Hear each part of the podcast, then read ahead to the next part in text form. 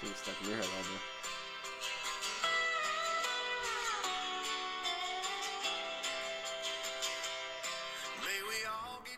All right, welcome to the Project Iron Spirit podcast. It's uh, Tanner Owens here with my co-host Justin Andler. What's up, guys? Yeah, get it, get all in there. Couldn't hear you last week. I week. was a little quiet last week. You don't get that. Sound like you were in the other room. Yeah. All right, we're gonna storm through this because Justin's about to fall asleep on me over here. Um, so last week uh, we Whoa! Second wind. last week we talked about how Kimmy, um, my wife, deleted our podcast two weeks ago. Yeah. So we're going to, like I said, we're going to try to rehash this out for you guys. Should be pretty original because I have absolutely no idea. It's going to be What I original. said. Yeah, but as we get into it, we're going to start trying to quote what we said at two weeks. It's it's going to be a bad one. Wow, way to go into. No, let's go into this with a positive attitude, right? Yeah, let's stay. Uh. Because as we start out here in this podcast, we learn that what we believe comes true eventually. oh, I remember this podcast. You remember it. All right, so. Yeah, because um, little Trey Trey Simone was here. yeah, I'm sorry, guys. We gotta apologize to Trevor. He was a guest on the last podcast. You're not gonna miss much because he literally didn't say anything, but He said nothing. he did say Happy Thanksgiving at the end. So happy belated Thanksgiving from Trevor. okay. All right, let's get into it. If anybody is in uh, going to be following in the Bible, you're going to be in uh, Philippians chapter four, and we're just going to do uh, verses one through nine. All right. So, like we said, this is going to be more fitting, honestly, for this time of year, um, holiday season. But really, you know, in three weeks, it's it's we're going to be at the end of this year.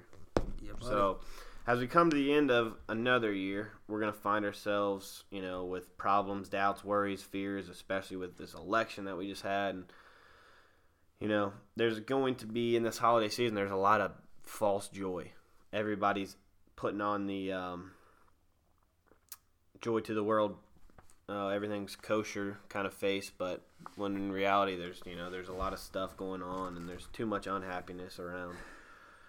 And you know, at this time of year, you're going to be like, "Hey, what's going on with you, man? What's wrong?" If you if you can see that, and you get a lot of the all the bah humbug kind of stuff, um, but a lot of the things that you hear in people's lives, you know, a lot of people can relate to, is going to be, you know, God seems far away, or how can I be cheerful when my marriage is falling apart, or you know, I've got cancer. How can I rejoice? financial issues, you know, all the above. There are a lot of a lot of things, um, you know, that you hear. If I had more money, I'd be happy.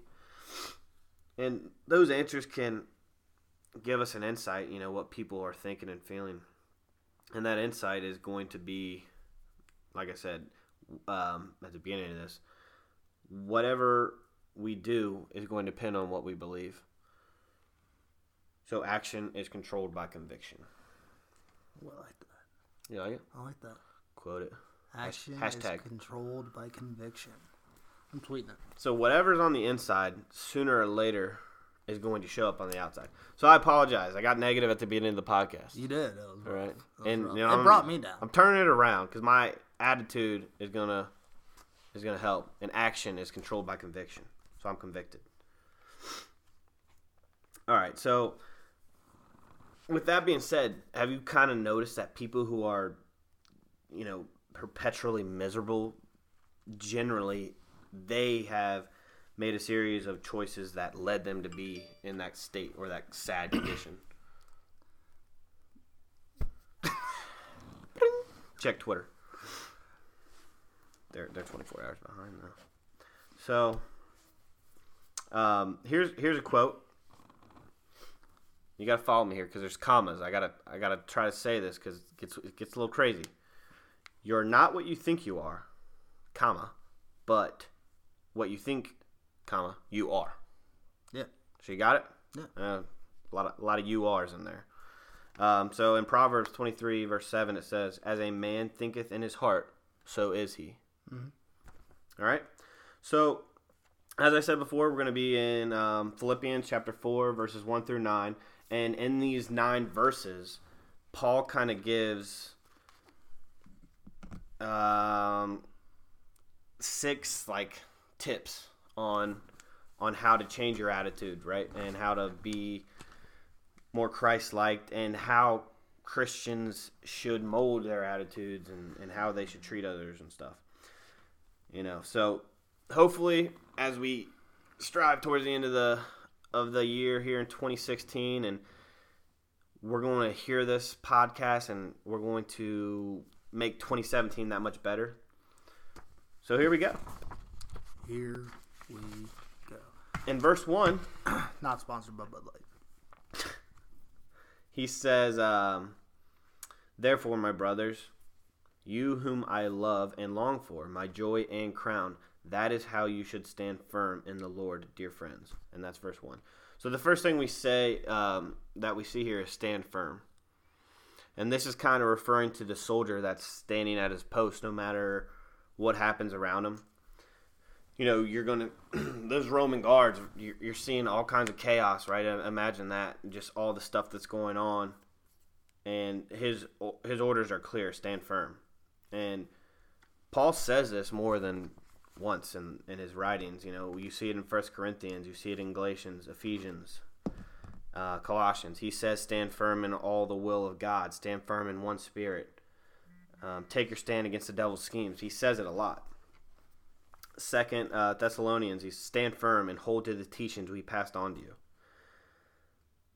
So, why do you think there's such repeated emphasis on stand firm? You know, what's what's so important? What does it mean to you?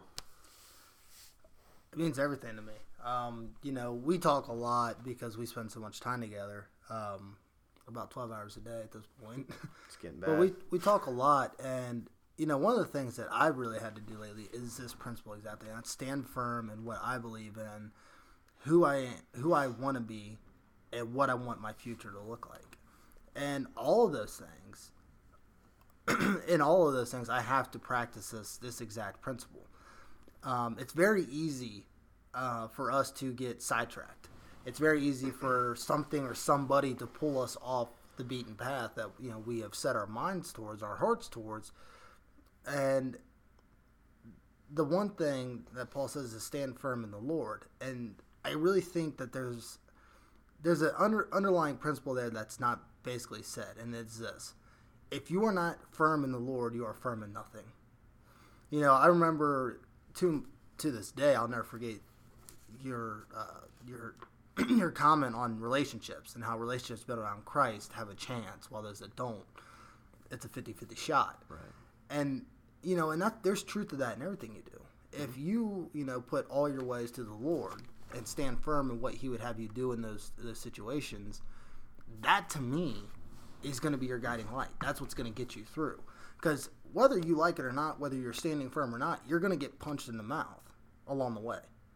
And you're going to want to quit and you're going to cry and you're going to want somebody to make you feel better. And 99% of the time, there's not going to be anybody there to do that for you except for the Lord. So this principle is very prevalent in my life right now. It's something that I definitely have to take to heart and focus on. Um, and like I said, the underlying truth that is, yeah, stand firm in what you believe in, but you know if that doesn't match up with with the Lord, it, I don't. I just it's like a house built on a, a foundation of sand. It's going to wash away. Right. Yeah, I mean, you really hit the nail on the head there. I mean, I like what Justin said. If you're not standing firm in the Lord, then you, what you know, what are you standing for? Yeah. Um, and I think Paul really beats this drum here, and he he says it like I said in so many of his writings. Um, and I think he just, I think Paul had a respect for what we talked about last week, which is the adversary is going to to Oh, yeah. try and turn you from God. Yeah. You know what I Oh. mean? And you're going to be tempted so many times. And I think that's what he's saying. Stand firm. Yeah. I think Paul had a, a deep respect for uh, the power of the devil. And people will, will like kind of grimace at that idea. But you got to understand, the devil is an outcast angel. And his powers are beyond what ours are. And you better respect that. I'll never forget. I had a professor, uh, Dr. Kidwell. He was our psychology professor, and he he went on this rant about this one day, which it didn't fit into the class, but it it was so random. It kind of hit me funny. He's like, "Don't ever think that you can outsmart the devil or you can outpower the devil or anything." He goes, "If the devil wants you, you are his, and the only way to overcome that is by standing firm in the Lord." Right. Only Jesus Christ could outdo the devil. Nobody else has been able to do it. So don't think that no matter what you've accomplished in this life, how BA you think you are, that you're ever going to be better than the devil. You're playing his game mm-hmm. when you do when you think like that. You know, so that word respect for that that higher power is is something that's so important. Like, man, that, the way you said that, that, yeah, Paul had a deep respect for that, and I think that's something we should all pay attention to in our own lives. Right. And I think, um, do you remember the stain in the traces um, Yeah. story that we talked about Yeah. when we did this? So, so stay in the traces is a phrase that comes from um, like colonial America. It's you know when they're using horse-drawn carriages, and they you know obviously there wasn't really paved roads or anything like that. So when you're driving a wagon, you're told to stay in the traces. And uh, down south, there's a a parkway called the Natchez Trace, and uh, it's it starts in Nashville, ends in uh, Natchez, Mississippi. It's on the banks of the Mississippi River. Well, you know, back during the colonial times, like we were saying, uh, anybody that wanted to go to Texas, they'd follow this trace from Nashville down down to Mississippi, and you know, supposedly to this day, uh, you know, hundreds of years later, you can still see um, some of the traces in the roads from where the wagons were now. Um, and this is this is kind of a parable or a parallel in the spiritual life, and you know, like we say, most days are are the same Yeah. for us as far as routines go.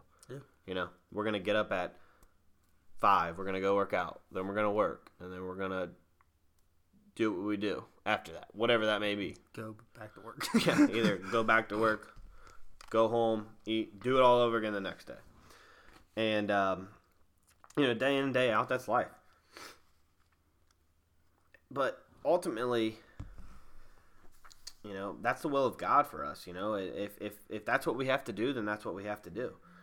Um, if you if you don't feel like doing it, or if you don't have a good attitude about it, then like I said, action is controlled by conviction. But but nonetheless, you're gonna you're gonna have to do it. You know, doing God's will means staying in the traces of life, day in and day out. Um, yeah, If you like it, that's great. If you don't, like I said, we'll have, we have to do it anyway because it's God's will. yeah. I mean, and it goes back to the whole take up your cross daily thing.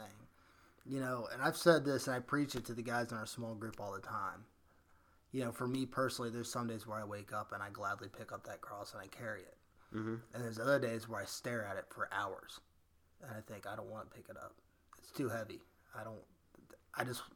I don't want to be under that kind of you know control. I want to be a free spirit whatever is going through your mind at that time.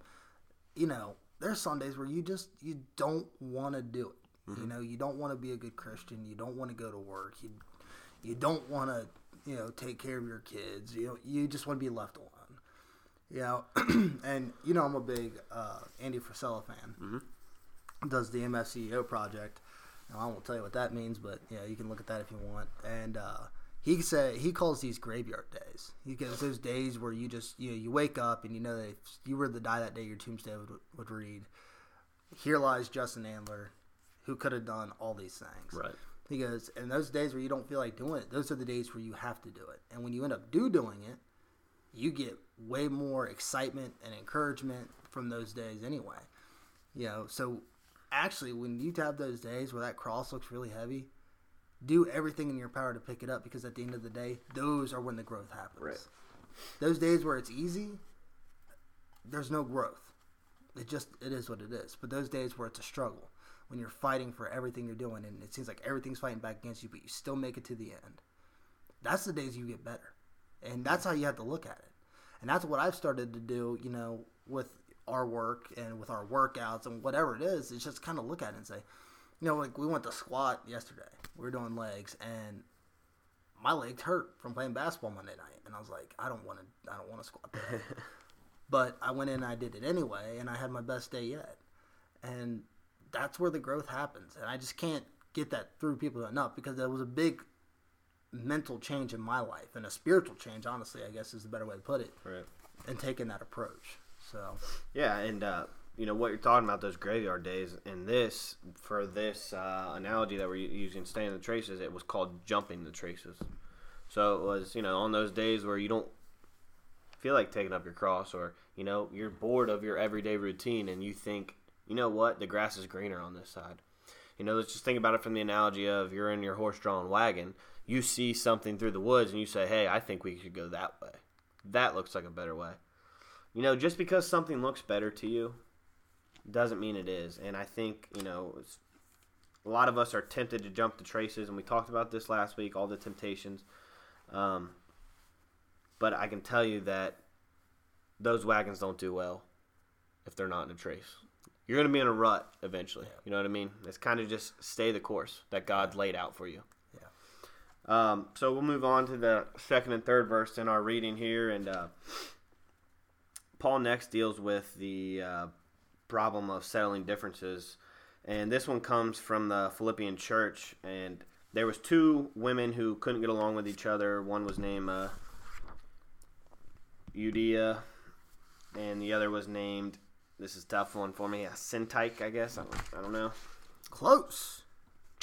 So we don't know much about these women, um, or really, we don't even know the nature of the argument. Um, but they were, you know, well-known leaders in the church, and they had a fallout. Um, oh, this was this was great, right? Ready? So Eudia means sweet smell, and Syntyche means friendly. And for whatever reason, sweet smell and friendly weren't very sweet or friendly to each other. So I wonder, you know, how the two women were feeling. You know, two thousand years later, they stand for women who couldn't stand each other. Um, I think Paul doesn't give us many details on purpose because it's not about that. Mm-hmm. It's not about the argument. Um, you know what we can tell from the words. We can't really tell the background of the problem, but he says he, and he doesn't say who was right, who was wrong, who won the argument. You know, instead of taking sides, he just simply tells the the two Christian women to settle their differences, and that's the second uh, tip. I guess we're using tips today. Is that, that what we're going to say? The second word of advice that Paul gives you is settle your differences. Um, you know, that's a useful principle to remember because in most disputes, it usually doesn't matter who started it because once this animosity builds up, we have so much pride, and it doesn't matter who's right or who's wrong. Yeah. It just keeps going. Um, when generally there's blame on both sides. Yeah. If if you're looking at it from a third party. Yeah, when it comes to these things, you know, it's funny because we always hear the term "time heals all." Well, actually, sometimes time just makes things uglier. You know, it allows open wounds to fester and to become infected. And the quicker you can resolve a problem, the better your life is going to be. You know, um, just based on the stress fact alone, and for your own personal well being, having that off your off your plate is is, you know, the positive outcome of that is great for you personally. And then on a spiritual level, like okay, so again, just talking about my life, you know, I had a falling out with my dad's uh, girlfriend the other day, mm-hmm. and we hadn't talked for three days. Finally, talked to her tonight, and you know, all's fine. I mean, she's like, I love you. And I said, I love you too, you know, whatever. And, you know, but those three days where we were at odds, that was a really awkward household. You know, nobody was talking to anybody. You know, it was just odd. But as soon as we made up, the whole energy in the house changed. Mm-hmm. And that just goes to show, like, how negative disputes can be. especially when you allow them to go past a certain point. Right. You know, the quicker you are to make amends, the less damage you're going to do. But the longer you put it off, I think the worse it ends up being. Mm-hmm. Time doesn't necessarily heal all things. Right. You know, and I think when you, I mean, because you came to me right after that. You know, you came, you came here right after, and you kind of, it was fresh, but you weren't overly upset or anything like that. But you know, I got your side of the story. So I'm not calling you a liar, but she has her side of the story. Yeah. Right. So, and you know, the third party here would be your dad because he wasn't involved in it. Yeah. And I asked the first thing I asked Justin was, "Well, did you stick around?" Like, because I, you know, just just the nature of this. You know, she's gonna tell her side to your to the to your dad, and you should tell your side and let him decide. But no, that's not what we see here, right? And and Paul is not focusing on the causes, and I think it's great that Justin didn't have to stick around and tell his dad because that's him spiritually growing, whether he knows it or not. He he just it wasn't about that to him. It was just, hey, remove myself from this. We'll talk later. Let me cool down. Um, so, which I think that's that's that's good because the old Justin might not have went that way. um, so, like I said, instead of focusing on Paul on causes, Paul just tells these women to agree, and agree literally means come to one mind. And he's not saying that, you know, you know, you and you and um, Belinda don't need to see eye to eye on every single detail of anything. You know, instead, Paul wants you. Paul's indicating a personal choice uh, to focus on things that unite you in Christ. Which I don't know if Belinda's into that, but as far as these two women, you know, for, um, prominent leaders in the church, he's telling them to focus on you know their relationships with Christ and what brings them together Yeah. rather than this fallout that they had over something petty, I'm sure. Yeah.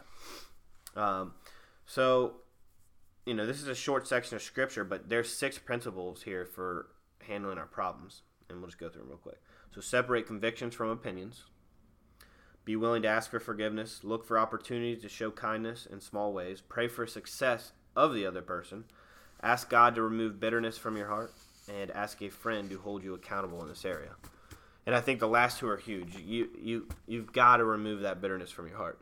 You know? Oh, And that took me a while to be honest with you. You know, um, this is something that I think my dad still struggles with, and I think that's why I did it for so long. Because, you know, my dad was wronged a lot throughout his life. You know, he didn't have it the way that I had it or the way that you had it. You know, it was tough for him, but you got to let it go. You got to let the bitterness go. Yeah. Because it's just going to eat at you. So that's huge. Um, I think Justin's had his fair share of bitterness that he's kind of have to let go. I, I mean, I still deal with it. You know, Yeah. I, anybody that knows me knows that I walk around with a ginormous chip on my shoulder, Mm-hmm. like I have something to prove all the time. And to an extent, I think that's kind of what makes me me. I mean, that's why I'm so driven and determined to be the absolute best at everything I do. But to an extent, and I was actually having this conversation with uh, with my friend the other day. Uh, you know, to an extent, there's some days where I have to tell myself to chill out. Right. You know, there are times where it, it serves me well, and there's other times where I know it's absolutely ruining relationships with, with other people in my life. You know, because in my life I've been done wrong a lot, and you know, and a lot of that stuff is stuff that the other person doesn't know that I know about. Right. So it's it's an unspeakable bitterness. You know, and you know, you're right. I mean, there's a lot of it. You just kind of you have to understand that you're not going to be able to change what has happened. Mm-hmm. All you can change is how you move forward, and you know that's something I've had to deal with, and it's been the cause of a lot of pain and a lot of resentment in my life. But the better I've gotten at at focusing on what comes next rather than what has previously happened, the more enjoyable my life is on a daily basis. Um, the one thing people must understand is you have the ability to decide and that's what I mean. We get into this culture where we just think we should just be handed stuff. Everybody should just treat us right all the time, and it's just it doesn't work like that. People make mistakes. People are going to screw up. But the beautiful thing about it is you always have the choice of how you want to control the next step. Right. Whether something bad happens to you or something great happens to you, how you react is very important. You know, when something great happens, are you going to be uh, is your ego going to inflate, or are you going to show humility? When something bad happens, are you going to compound the issue, or are you going to do the best thing that you can do to move forward? You know, and that's that's I think that's just a sign of maturity. Mm. And I honestly, it's kind of sad because I think the older I get, the more I realize that not everybody bridges that gap. Yeah. You know, I know people that are, you know, you talked about your dad. My dad's very much the same way. Rough upbringing, not much parental guidance. Just really has worked his tail off his entire life to get where he's gotten. He's turned out to be a fairly successful entrepreneur, and nobody ever handed him nothing. I Right. mean, he did it all on his own, you know, and I think he holds a lot of bitterness for that and other things that have happened in his life. And there's a big part of me that wishes he would just let it go, but you know, Yeah. I guess I've never had to walk that path either. So Right. So that kind of brings us to a good point to where you were saying how how do you react to things, whether good or bad. Um, that's a good segue here. So Paul's third uh, word of advice for us is going to be found in verse four. He says, "Rejoice in the Lord always." I will say it again, rejoice. So notice that. You know, this is obviously a short thing, but he says, "Rejoice in the Lord always," and then he repeats it. So this is the only one of the six um, tidbits that we're giving you here that he actually repeats. He repeats, "Rejoice in the Lord always." I will say it again, rejoice. That's that's in one verse. Why does he repeat this? I think it's because it's important, um, and I think it's because it sounds like this might be the easiest one out of them, but I think it's the hardest because the first thing that we as Christians tend to do when something goes wrong is say, "Why God?" or we or we shun God or we get mad. Yeah. Um, and then when something goes right, right away, it, then we rejoice. But then I don't even think that we forget about it. You know, we talked about this a couple times in podcasts where things are going so well, you're just like, "I'm the man." You know what I'm saying? And you kind of forget about the need for God because you know we're leaning on Him in the tough times. Um, you know, the best testament to this point here of rejoice in the Lord always is to look at the context of of this verse and where Paul was when he wrote this. He was in a Roman prison, chained and being watched by these guards 24 hours a day. And he was on trial for his life, you know. He had no no hope, like he thought he was going to die. Just as the other, you know, the other apostles did. And I I just think that's amazing. I mean, think of that think of that context there. Yeah, I can't because I've never been in that situation. And you know, I think it's I, I like what you said about Christians and how our first inclination is always to question God. Why why would you let this happen? Why is this happening to me? What did I do? How can I bargain with you? And on and on and on. And I'm here to tell you, and I was thinking about this this actually today while we were working because that's what I do. I, I think about stuff when we work, and I was thinking about this today, and uh, you know, I've never had this problem with the whole questioning God thing. Mm-hmm. Like when stuff goes wrong in my life, I don't ever look up and say, "Why me, God?" or anything like that. And I think my biggest reason for that is because I I wasn't a Christian my entire life. So I went through 19 years of my life without knowing Christ, without you know knowing God or anything like that, and I went through a lot of struggles and a lot of pain during those 19 years. And the one thing I learned from my situation was that every single problem I had ever encountered, the only common denominator in every single one was me. And what that told me was is when things go wrong, don't look up or look next to you, look in a mirror. Right. Cuz and that's true for everybody. I don't care who you are, who's listening to this, you, me, my mom who's listening to this right now, every problem you ever had in your life, you were the only person that was present for every single one of them. So you can blame God, you can blame other people, but you're the only one that's always there. So stop looking up and stop looking around and and look in the mirror. that's my first thing. And second, we we come to this point of rejoicing in the Lord, and I think it goes back to this this whole idea that God doesn't allow, God doesn't make bad things. Everything that is good, that is right, that is just, that is fair, is from God. Mm-hmm. Those bad things and everything else, they're the act of the devil, or they're act of human hand. It's, you know, rejoice because the God is good all the time. I know that's funny now because of Kevin Hart, but uh, there's seriously there, there's there's something to that. Um, and the other reason to rejoice in the Lord is because, like Paul's saying here, when he's sitting in prison, he is you know Paul's thought process is, "Let them take my body; they can never take my spirit. My spirit belongs to God, and mm-hmm. for that I'll always rejoice." And that's how you have to look at the situations in your problems, or or the the situations that are problems in your life is what is it? What's the problem? What the problem is? So your your girlfriend broke up with you. You can't make your car payment. You are sick. You are a million of the other things we said at the beginning of this podcast. How many of those are ruining your spirit? Mm-hmm. Nothing. You know, my dad's favorite thing to say to me, he said it to me a million times in the last five years, is they can't eat you. And his, his thought process behind that was, you know, no matter how bad things look and what's going on in your life, people can't eat you. And translating that into what we're talking about here, no matter how bad the situation is to your life, they can't take your spirit. Mm-hmm. They can take everything. But guess what? You weren't going to leave with that anyway. So think about it that way next time you feel like you're having a problem. Right.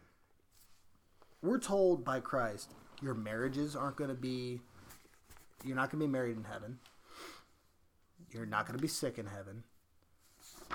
You're not going to have to worry about money in heaven. The streets will be paved with gold.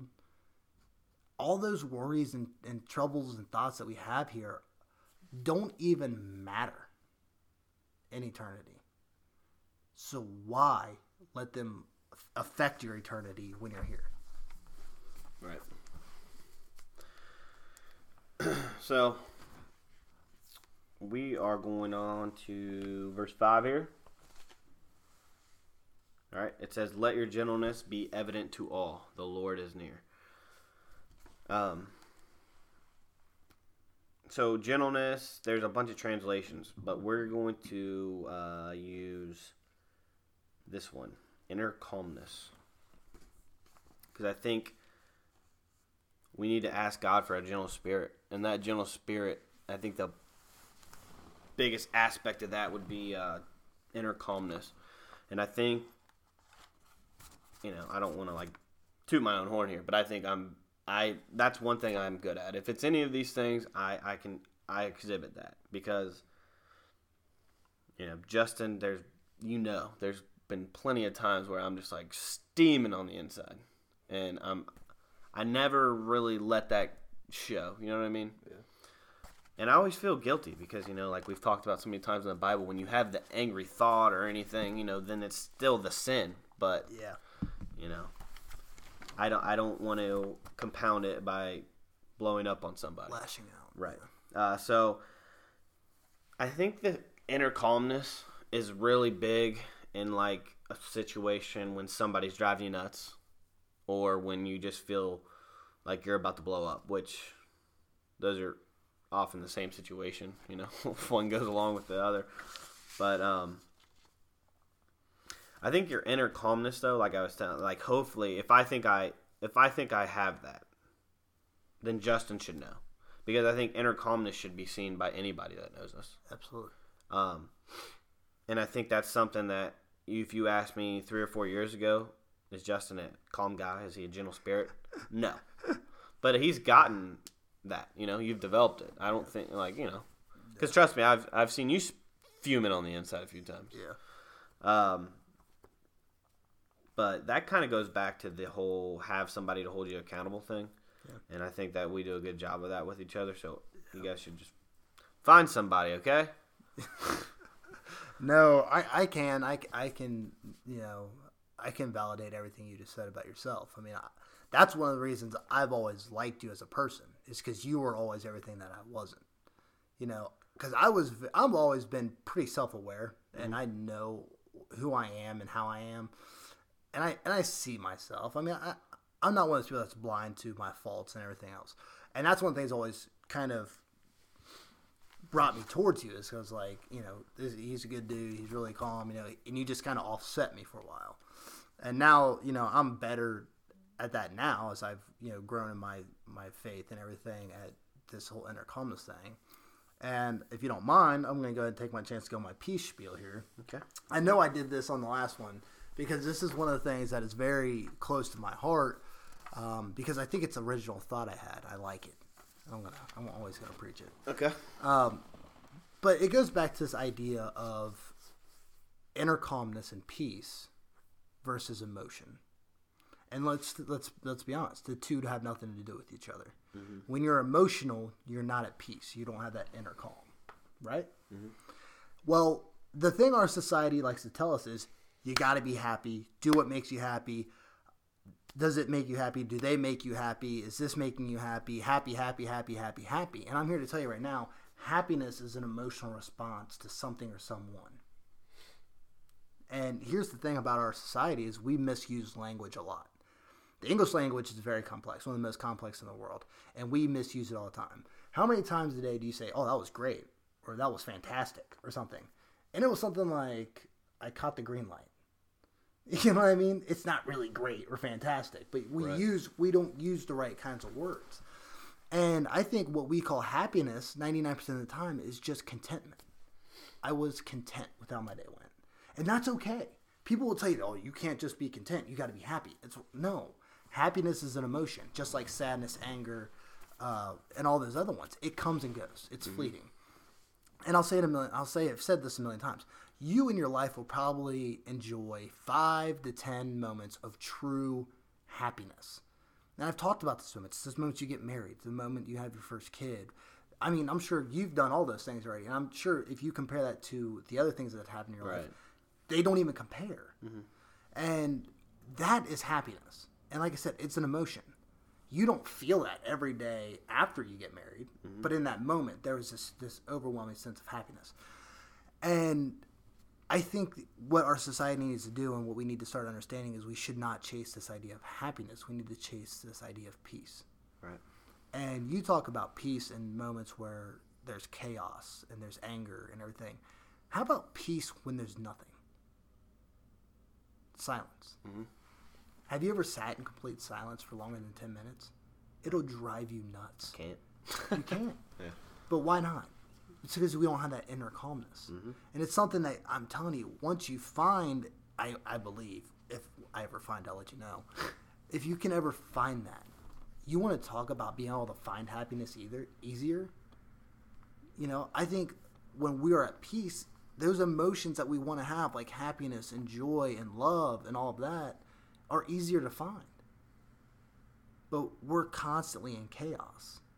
And when you're in chaos and everything's moving and mixing and swirling, mm-hmm. everything's fleeting. So seek peace, not this idea of happiness that society tells us we need, but seek peace, especially in the Lord, because I don't think there's a better place to find it. Actually, I know there's not a better place to find it. All right. All right. So here is the uh, the next part, and this is this is huge. I think this is huge for everybody. It's huge. So It's it's huge. fifth tidbit: pray about everything, and this is six and seven. This is something I need to work on. I think. You know, it's I, I pray at in the morning and at night and before I eat. But when I'm having an issue during the day, I that's like the last thing on my mind is to like, Yeah. hey, take a second and pray, and I, I that's what we're supposed to do. Um, so this passage begins with, um, "Do not be anxious about anything," which actually in King James it says, "Be anxious for nothing." So it's pretty much, "Don't be anxious, don't worry about anything." And this is that study that I was talking about last time, and this is what this is why I was like, Kim, you deleted that podcast? Yeah. I'm like, there was a study in there that you needed to hear because my wife is the biggest worrier. Like it's bad. So I think we all worry, but she takes it to another level. Another level. Another one. All right. So um, so the studies pretty much tells us that worrying is wasted energy. It's wasted emotional energy. Um, so this is from a leading American university. I don't know which one, but the research yields the following results. Ready? So, the studies on things that people worry about. And here we go. 40% of the things people worry about never happen. 30% of them concern the past. 12% are needless worries about health. And 10% are about petty issues, which I don't know what that entails, but anyway, 8% are legitimate concerns. So if you add all that up, that means that 92% of our worrying is a waste of time and a waste of energy. And the, the, the funniest thing are the first two, which make up most of that 92%. It makes up 70% of it. Is 40% of the things that you worry about never happen. And then 30% already happened. It's in the past. Yeah. And like we like you just said, Yeah. you know, about bitterness, it's in the past. Yeah. You know, the only thing you can do is control how, how you react to it. You know, Mm-hmm. you can't you can't worry about it. Um, so worrying is pretty much stewing without doing. It's like, you know, it, it, it's pretty much it's it's saying I don't believe that God can take care of me. In the Um, words of the great Van Wilder, worrying is like a rocking chair. Give you something to do, but it'll never get you anywhere. I like it. Tweet that too. um, yeah. So, like I said, it's kind of like you know, we're promised by by God that, that He's going to take care of us. He's going to care for us. So when we worry about these petty issues and things that never happen and all that stuff, it's pretty much a slap in the face to them. I think. Um, so as we enter the end of the year, Christmas time, New Year's, we all are going to have things that worry, you know, to worry about. Um, could be health, could be financial issues, kind of all the things we talked about before. Um, but the question for everybody that, that, that struggles with worrying, if that study didn't help you to be like, okay, I need to chill out, and just ask yourself this question: Do you know what's going to happen next year? No. Do you know what's going to happen tomorrow? No. So can you worry about the future in, in the course of events? No. So you really can't worry at all because the past is done, the future hasn't happened yet, and you can't let worrying ruin the present. Because it's the only moment that we have and that we're guaranteed. So, Yeah. Um, I think it's Matthew five twelve.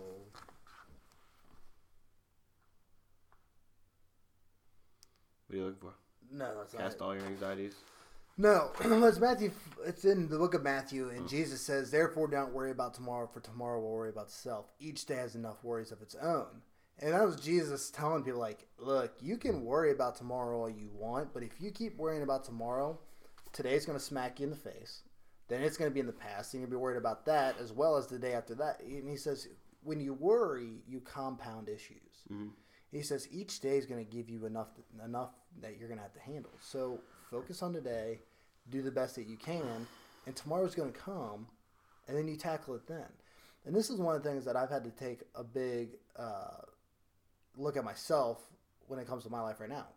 You know, there's a lot of things in my life that have changed a lot over the last couple months, and there's a lot of worry. Um, and I don't, I don't even call it worry at this point, but there's a lot of things that are up in the air. Mhm. You know what I mean, going forward. And the one thing I keep telling myself every morning when I get up at 5 a.m. to hit the gym is you have to do everything that you can today to make tomorrow easier. Don't worry about tomorrow. Tomorrow's going to be there. But you have to do everything you can today to set yourself up for success tomorrow. And once you start processing, I have a sign on my window in my bedroom. It says "Win the day." It's all it says is "Win the day." And once you get in the attitude where you're just winning the day and you're just trying to do that constantly, when you when you're that focused on the day, you don't have time to worry. You know, like like today, like you, I didn't make a video today. My apologies, but you're like, did you make the video today? I'm like, no. When was I gonna have time to make the video? Because Right. I literally went from 5 a.m. this morning, and I'm still going right now. It's it's 10 10 p.m. And that's not me bragging about how hard I work. I'm just saying, I've just been so focused on today. I haven't even thought about tomorrow. Well, you you haven't even thought about tomorrow yet. We don't know what we're gonna do for work. Right. We know we have to go, but we don't know exactly what we're doing. You know, and that's just it. When you get so focused on that day and getting everything done, there's no time to worry about tomorrow. Right. Yeah, and um, going back to the point here on point five, it's it's praying about everything, right? We should be always be in prayer. So when we do worry, you know, you can't do both. So they're almost opposites. You know, it's like water and fire. You can worry or you can pray, but you can't do them both at the same time. And Paul tells us, um, you know, he gives some advice for warriors. You know, A, pray about everything. Um, when you, and, and, and in the reading it says, in everything by prayer. Pray with thanksgiving and pray with expectation. So pre- present your request to God, is what it says. And when you do all these things and when you take your burdens and your worries to the Lord, He replaces those worries with something much greater. And this is exactly what Justin talked about not happiness, peace. Mm-hmm. And He replaces this with a peace that passes our understanding, you know, because we don't, we can't fathom it. You know, um, verse 7 says that peace will guard your heart. And that is a metaphor, I think, because Paul was in, um, in, imprisoned, and I think that's that's a metaphor for the soldiers guarding the city gate um, from the inside. So when you pray and you feel that peace, it, it, that peace becomes the guard on your heart, um, and that's going to be what protects you from those worries. So I think, like I said before, the staying in prayer is something that we all need to get better at. I definitely do. Um, I can't speak for everybody, but anybody that worries, I think as soon as you can catch yourself worrying, you can start holding yourself accountable. Then just start praying. Yeah. Because, like I said, they're opposites. So just replace that. Yeah, and this this idea of peace in prayer takes me back to John sixteen thirty three when he says, "I have told these things so that in me you may have peace. In this world you have trouble, but take heart, I have overcome the world." Hmm. And when you pray, you're in direct communication with God, and that's what Jesus is saying. I'm going to give you peace. Yes, you're going to have your worries, and the bad things are going to happen, but you're going to have peace through that because of me Right. and I think that's what prayer gives us. It gives us that direct direct line to peace. And I've, I guess, you know, now that we're sitting here thinking about it, this is something that you know, I've had a lot to pray about lately, and so I've spent a significant amount of time in prayer, more than I usually do did in the past, Mm-hmm. praying. And you know, now that I look at it and realize it, there has been a lot more peace in my life. I think you can probably attest to that. Right. Yeah. You know, it's just. I mean, it just goes back to this whole fact. There isn't a lie in the Bible. Mm-hmm. And when Paul says that when you pray, you will get a peace that surpasses your understanding, that's what you're going to get. Yeah.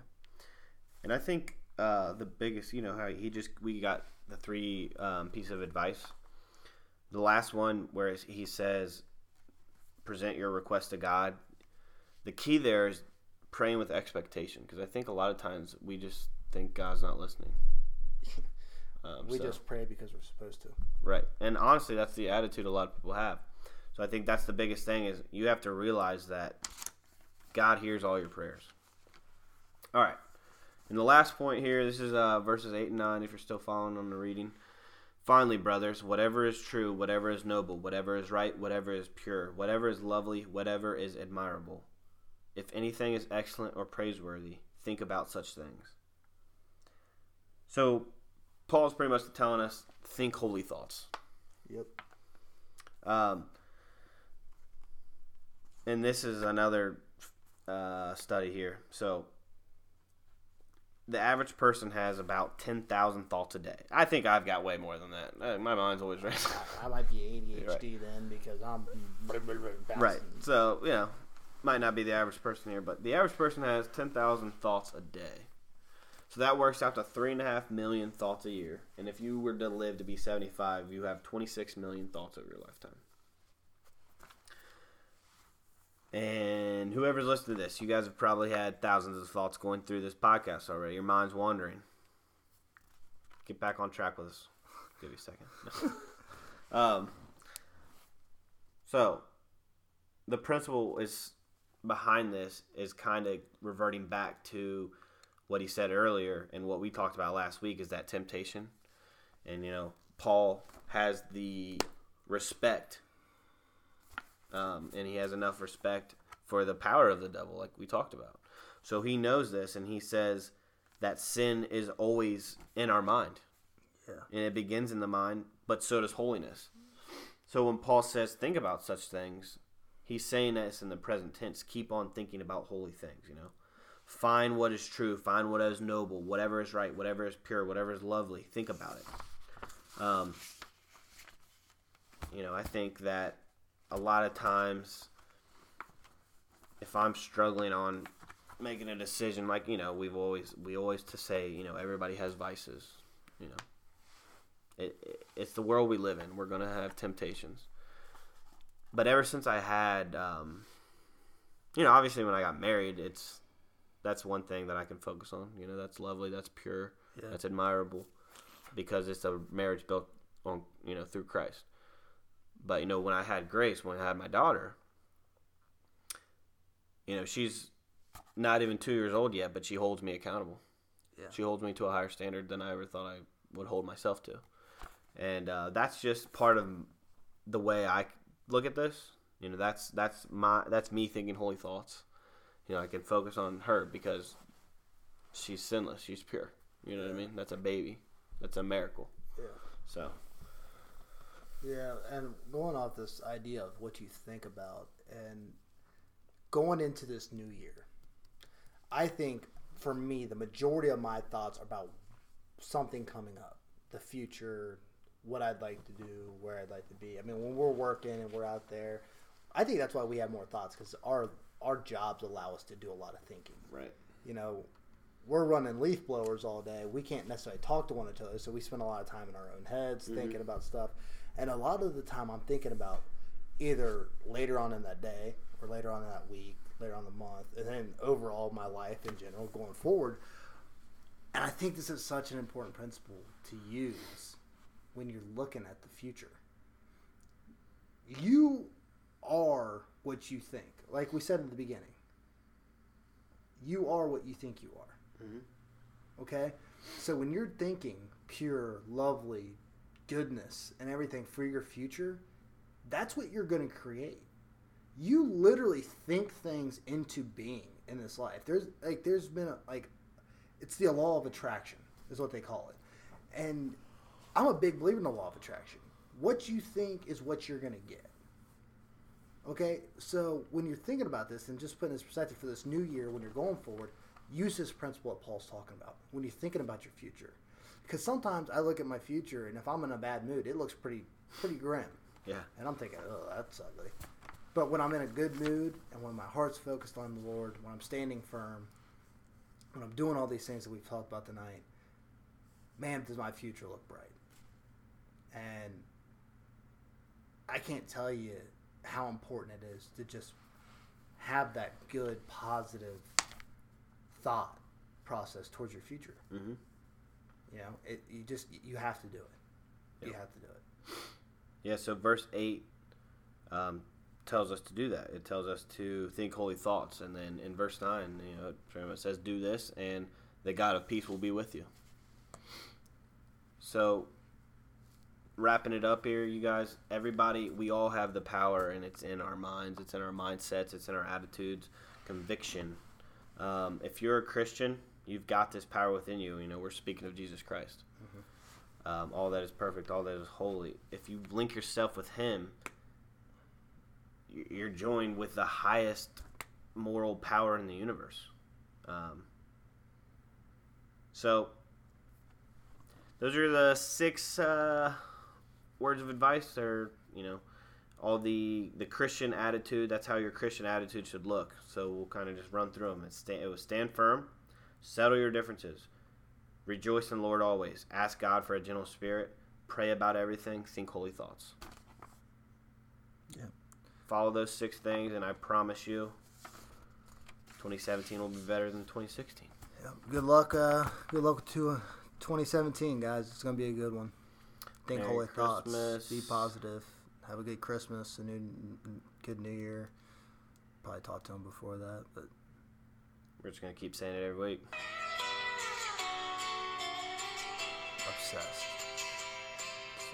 I couldn't sing your song. I couldn't put your song on here. Greens, greens, tomatoes, potatoes. Blue little town. Sing it, bud. Not singing it? I'll put him. He's in the back. He's classy.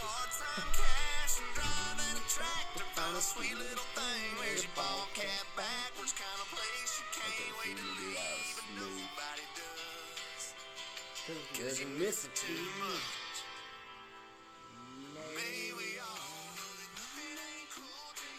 Okay, so get this. Alright. Andy Frisella Yeah. wrote a book.